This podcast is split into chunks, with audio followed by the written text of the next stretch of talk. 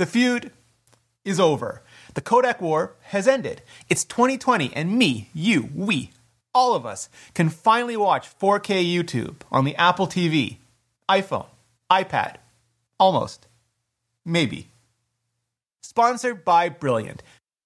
I'm Rene Ritchie, and for everything you need to know about all of Apple's upcoming updates, just hit that subscribe button and bell right now. So, if you just want the answer to the problem and why it still may take a while for you to get it, if at all, just use the chapter markers to jump ahead. But if you want to know who screwed up and made it such a big problem to begin with, well, buckle up, because this is some high order tech drama we're about to get into. Up until now, you just couldn't watch 4K YouTube on any of your Apple devices. Almost. iTunes and Apple TV Plus, fine. Netflix and Disney Plus, no problem. Vimeo, even Vimeo, go for it. Literally any other service but YouTube. And you could watch 4K YouTube on literally any other Droid or Fire or streaming or casting device in the verse. Just not Apple's. Again, almost.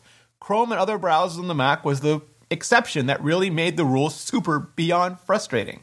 And the reason for all of this is Google. But maybe it's not their fault, at least entirely.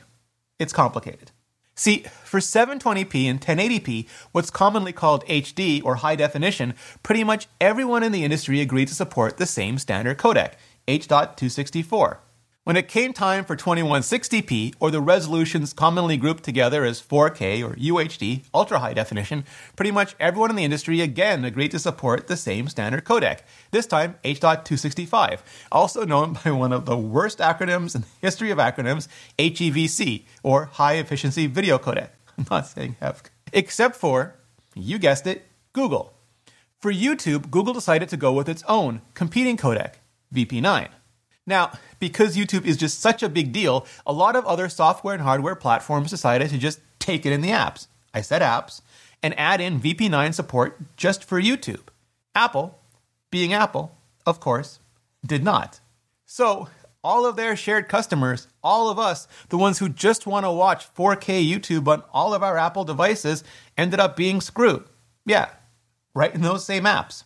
So, if you want to tell me who you blame, just go ahead and do it in the comments.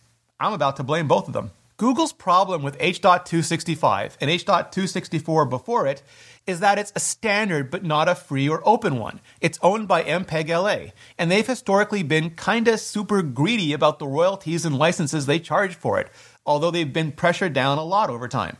A lot, a lot. With H.264, almost everyone, including Google, just grit their teeth and took it. That's why you could play 720p and 1080p YouTube in H.264 in pretty much any player or pretty much any device. Except, except some free and open source software. They either couldn't financially or simply wouldn't philosophically support a licensed, royalty based codec. So Google made an alternative, which back in the HD days was VP8. Now, free and open source alternatives to licensed and royalty based codecs are great. They're terrific, at least in theory. In practice, just because someone says their new codec is free and open source doesn't magically make it so, even a company as big and bad as Google. Patents are just legal minefields, except where the mines teleport around randomly, and all you have to do is get a jury in the rocket docket to say one exploded, whether it did or not, and you're looking at tens or hundreds of millions of dollars in damages and penalties, if not more. Remember Steve Jobs saying FaceTime was going to be an open standard way back in 2010? Yeah, Apple's been fighting patent suits over that pretty much ever since. So, for Apple, which has more money than some countries, they would rather just pay the licenses and royalties in this case than risk being sued over the supposed free and open source alternatives, especially since they have to pay them anyway for all that Hollywood content. When we started moving from HD to UHD and from SDR to HDR, standard to high dynamic range, and the file sizes threatened to become four times, if not bigger, we needed a better, smaller, more efficient way to compress them. So, after a complex and borderline nightmarish set of patent pooling agreements, H.265, HEVC, was announced as the next generation replacement for the ubiquitously used H.264. Google, meanwhile, developed VP9 as a replacement for their own, then seldom used VP8. And because by then they weren't just YouTube anymore, but YouTube, damn it, they decided to tell H.265 to jog on and just use VP9 instead. So, yeah, begun these codec wars had. Now, some people will tell you that HEVC is also technically better than VP9, and others will, of course, argue that no, VP9 is actually far technically better than HEVC, and they'll all just shake their tiny Vader fists at each other on every subreddit they can. But you're all pretty. Since Google has its own ecosystem, it was trivial to build VP9 support into Android and Chrome, which is why 4K YouTube works in Chrome on the Mac. And because YouTube is YouTube, it also wasn't hard to get companies who felt they really needed YouTube in 4K, like Roku and Amazon, even other browsers on the Mac, to add support in as well. But Apple, again, just gonna Apple. They'd already created custom HEVC encode and decode blocks to both their A series chips for iPhone and iPad and their T2 chips for the Mac. That meant not only would HEVC playback incredibly smoothly on Apple devices, it would do so without any software overhead, excessive heat, or battery drain. And that's something Apple is really proud of, and they see it as adding significant value to their products. And it's something that just simply wouldn't be the case with VP9. And I know what some of you are about to think. Apple could just go and add VP9 encode and decode blocks to their custom silicon as well. But, one, that takes years. Also, it's not entirely clear how workable it actually would be. And here's why. Google supports VP9 and only VP9 playback for their video service, YouTube but they only support H.265, yes, only HEVC for 4K capture on their current generation of phones, the Pixel 4. Why? Because hardware encoders are hard. So that's where we've been for the last few years. Apple not supporting VP9 and Google, YouTube just not supporting H.265. Until now. At WWDC 2020, Apple announced iOS 14 and tvOS 14, but what they spent absolutely zero time on was 4K support for YouTube on any screen. But, but, that little gem was tucked away at the bottom of the Apple TV 4K page on apple.com. It was there, right at the bottom. And so, what happened? Did YouTube decide to re encode their massive, massive video library in H.265 for silky smooth playback on all of Apple's devices? No. Hell no. Did both Google and Apple decide to suddenly switch to the new Alliance for Open Media Video 1 codec, or AV1? Also, no. At least not yet. If that beautiful dream for a unified codec future is to come true and not be bifurcated again by the competing just announced H.266, it will not be this day. No. What seems to have happened is that Apple has added software support for VP9 to tvOS 14. And maybe, just maybe, iOS 14 and iPadOS 14 as well. And I say maybe because everything about this is so weird. It's not showing up for everyone on the beta versions just yet.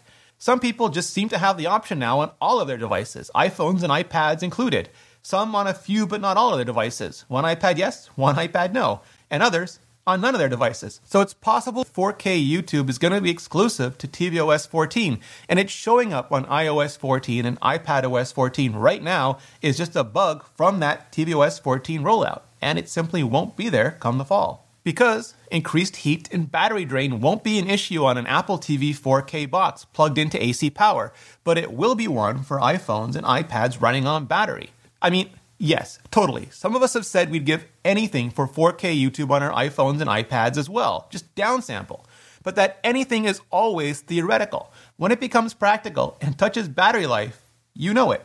We will cut you. And since I'd rather be surprised than disappointed, I'm only going to expect it on tvOS 14.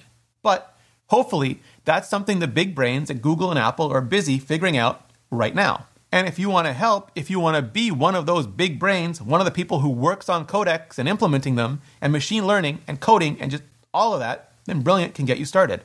Here's an example from their neural networks course about finding your keys in a messy room, but I'm going to just pretend it's finding 4K in a messy deployment. As you look around your room, your wall tiles changed colors, revealing how close or far your last guess was from those keys, from that 4K.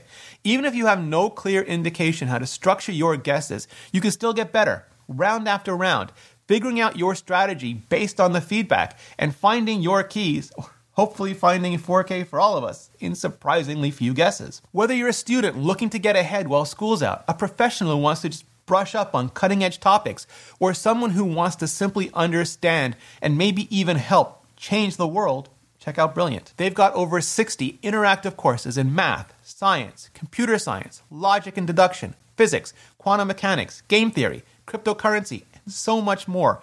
All taught through storytelling, code writing, interactive challenges, and problems to solve. If you're naturally curious, want to build your problem solving skills, or need to develop confidence in your analytical abilities, Brilliant will take complex concepts and break them up for you into bite sized, understandable chunks.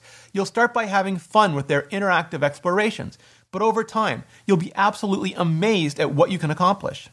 Click on the link in the description or just go to brilliant.org slash Ritchie and sign up for free. And the first 200 of you can also level up with 20% off the annual premium subscription. Plus, clicking on the link just really helps out the channel. Thanks, Brilliant. Thanks to all of you for your support. Check out all my software update information playlists right above and see you next video.